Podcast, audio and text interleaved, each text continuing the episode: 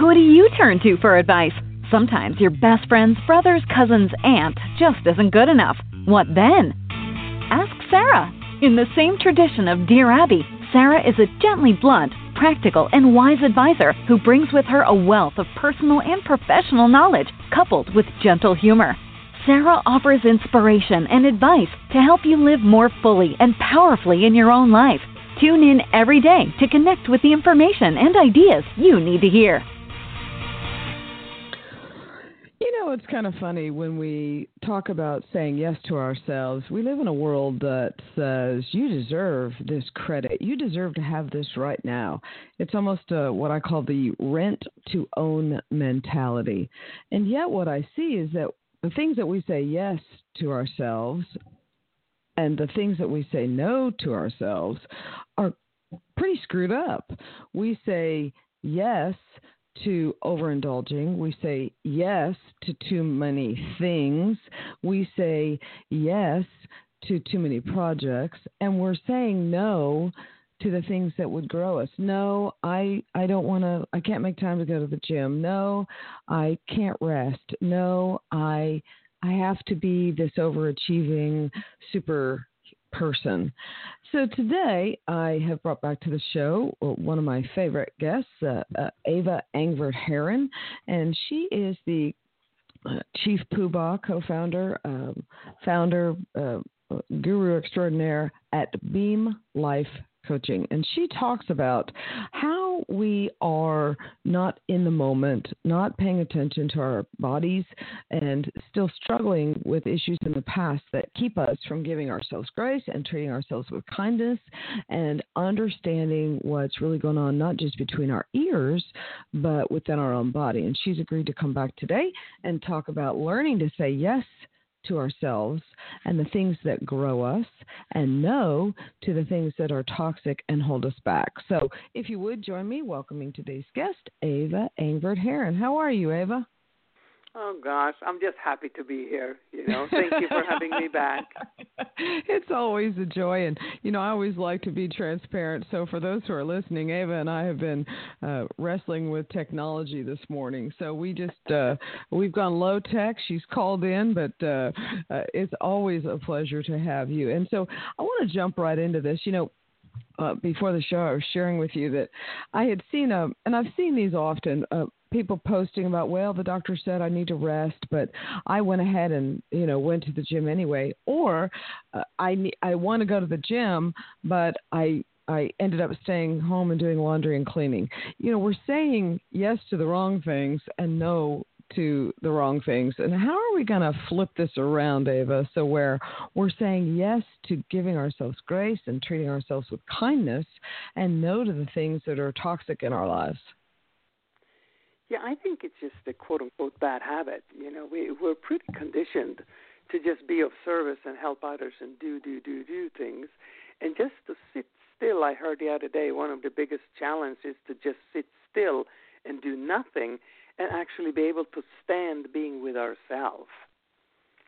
Oh, could not agree with that more. You know, when we, uh, I discovered one of in my journey, uh, my self growth journey, that was the most difficult thing. And we live in a world, I'm sure you'd agree, where we're filling our lives with noise and busy activities and being alone with ourselves, not on social media, not watching TV, but we're actually alone with ourselves is a painful process for some people. And so in this journey to say yes to ourselves, are are you saying then the first thing is to just stop and just learn to be with ourselves? Well, my coach put me on an exercise where I had to sit in the room on the in the living room on the couch. I had to sit there for 15 minutes and let my eyes rest on everything and just feel how that felt in my body and I was just squirming because there were dust and there were things I needed to pick up and there were things I needed to clean and you know so it's this thing of ah oh, can I just sit with myself and maybe figure out that way what I would really like to do? You know, part of saying yes to ourselves, and and uh, listeners will find out more about this as we move forward because you've written a great book called Beyond Recovery. It's about getting unstuck from life limiting habits. But one of the habits that we talk about is that we stay stuck in our past and saying yes to ourselves. I mean, this was hard for me to say yes to myself for the good things. It was easy to drink too much, eat too much. I don't smoke, but for people who smoke, you know, smoke too much. Um, it was easy to say yes to overloading on tasks. And because in a way you're almost that self-flagellation. I'm going to beat myself up. I'm going to treat myself in the way that i think i deserve. And so i'm not going to say no to these things because i want to be social. I want to be liked. I want to I want to be something, but we're, we're we just have the the switches are the the wiring is all screwed up. So part of the saying yes to ourselves is about being kind to ourselves. And so will you talk for a moment about the how the past is holding us back from how we think about ourselves, uh, from being from treating ourselves with kindness and grace? Well, I believe many of us didn't grow up being trained into taking care of ourselves. So it's kind of an odd feeling and, and a little confusing. What do I do to be kind to me? We can be kind to other people, but we often live by obligations. You know, we should do a lot of things. And to be kind to yourself, how would that look? Maybe you don't have to kill yourself in the working out.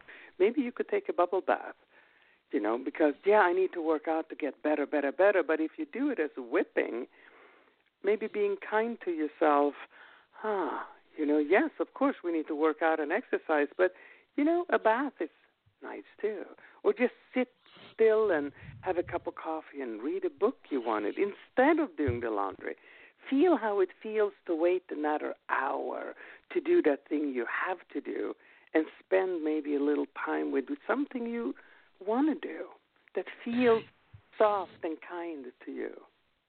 And I would even say that I've seen it happen, and I've done it myself, where we trick ourselves into thinking, well, I'm going to eat this bag of chips uh, because I'm treating myself. And, but the reality isn't, and I've learned this over time, I adore fruit. I I could almost live on fruit, just just about any kind of fruit. But used to, I would eat chips or candy, which I really didn't like, but we've been taught or told that that's the treat. And so to reframe my thinking to where, for me, this may not be a true for everybody. For me, the chips and candy were toxic because I weighed 315 pounds because I'm eating, I'm treating myself with crap. And so part of what you teach is the beam life, and the B is for balance, and part of the balance component is self care, which is taking care of our body and learning to control our behavior and then setting boundaries. So, all of that plays into saying yes to ourselves and no to toxicity. So, will you talk for a moment about um, the behaviors that we're engaging in in terms of I'm saying yes to the wrong things and I'm saying no to the wrong things. And how do we begin? I mean, just step one to learn to, I guess, Ava, would you say that it's learning to love ourselves enough to be kind to ourselves and say yes to the things that we um, that we need, not the things we need to do, but the things that we need. Oh, I think you're totally right. And often, I had a client to that had you know one of these liter bottles of Coke every day, and that's because he wanted to. And and you know the whole perspective thinking is that that's what I like to do. And said, well, you know, he was in his 50s and he's starting to wear on his body. So in this case, what is a loving, kind thing to do for you? It's actually to quit doing the, you know, the Coca-Cola. And it was just this thing of having to shift my perspective. Oh, my soda isn't a treat. My soda is actually really hurting me. But it is a checkout. It's sugar. It's all this stuff that helps me not feel. You know, so uh, we do. But why is cake a treat? Well, since we have grown up, every birthday party has a cake.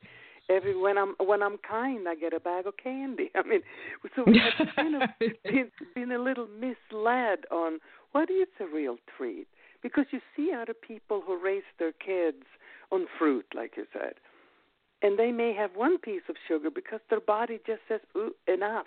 after a while. So I think it really depends on habits from far, far, far back when we feel, you know, is this a treat or not? And how can we shift that? Oh, do you mean that kindness to me would be to maybe not drink a liter of soda? That's just bizarre. It's true, and and for instance, um, we say yes to toxic relationships because we've uh-huh. been taught to be friendly and be likable, and we have to like everybody. But mm-hmm. the reality is saying yes to ourselves, and I have had to experience this recently. Sometimes part of saying yes to ourselves and no to toxicity is making the difficult decisions to disengage from relationships that are not good for us or yeah. that could hurt us in the long run. And it doesn't feel good. And talk about, if you would, sometimes doing the right thing doesn't feel like the right thing. And we have to learn to drop into, okay, why does this feel bad? For me, and I'll just share this so you can expand on this thread. For me, I felt guilty having to uh, sever what could have potentially been a toxic or harmful relationship. It wasn't, but I felt like it was headed in that direction. It did not feel good. I didn't want to do it, but I knew I needed to. And so many times we don't pay attention to how our brain, we don't pay attention to what we need to do in our head because we're so stuck in how we feel. So we talk about how that sometimes the right thing doesn't actually in our body feel right, and for me it didn't feel right because I'd been taught to be nice all the time. You have to be nice to everybody, and so severing a relationship wasn't quote unquote nice. No, I, I think you just said it. It is this, you know, being nice to other people, and and it it does it's kind of scary to sever a relationship and even if it's and, and this whole idea of how do I feel after I am with this person or even while I'm with this person? If I can really check inside and there is some discomfort or maybe I don't really agree with their behavior or whatever it is without necessarily judging them it's just like not good for me. You know if we can think like that and recognize that you know after I spoke to her or after I had that coffee, I just kind of feel a little sticky. It just didn't sit with me. So that doesn't mean that, oh, they're a bad person. We don't even have to go to judging anybody else. We can just stay with, hmm, it just doesn't feel right to me. Still, when we stop the relationship, absolutely, it is that guilt. And for me, I think it's a little insecurity of did I do the right thing or is there something wrong with me maybe? Or you know it goes back to just what you said being nice to people. Yes yes. Excuse me. So for folks who are listening the whole the whole thing that I'm trying to get you to think about today is what are you saying yes to that isn't really good for you and how can you shift your thinking to start saying yes to the things that are good for you, that do feed you, that do move you forward? And we're saying no to the things that actually can be good for us, or we're saying uh, we're not saying no because it can feel awkward or uncomfortable. Think about it. You're you're out with all your friends and they're eating cake or pizza or whatever. You don't really want it, but you feel compelled to say yes. I mean, we as you said, we're socialized with cake and candy and whatever. And I, I'm using common examples of relationships and food for those of you who are listening to begin to understand how we are socialized to say yes to the things that are not good, that don't feed our souls. Uh, we don't slow down. I mean, Ava, you and I talk about this all the time. We don't make time for ourselves. Um, I've got a book that I'm wanting to read and I'm having to actually schedule on my calendar time to stop and read the book because I'll get so wrapped up in other tasks. I don't make time to do something I adore read. So, um, if you were to give the listeners a thought on how to begin to learn to say yes to themselves and um, giving themselves grace and kindness and no to the toxic things, what would be their action item for today, Ava, that you would encourage the listeners to engage in?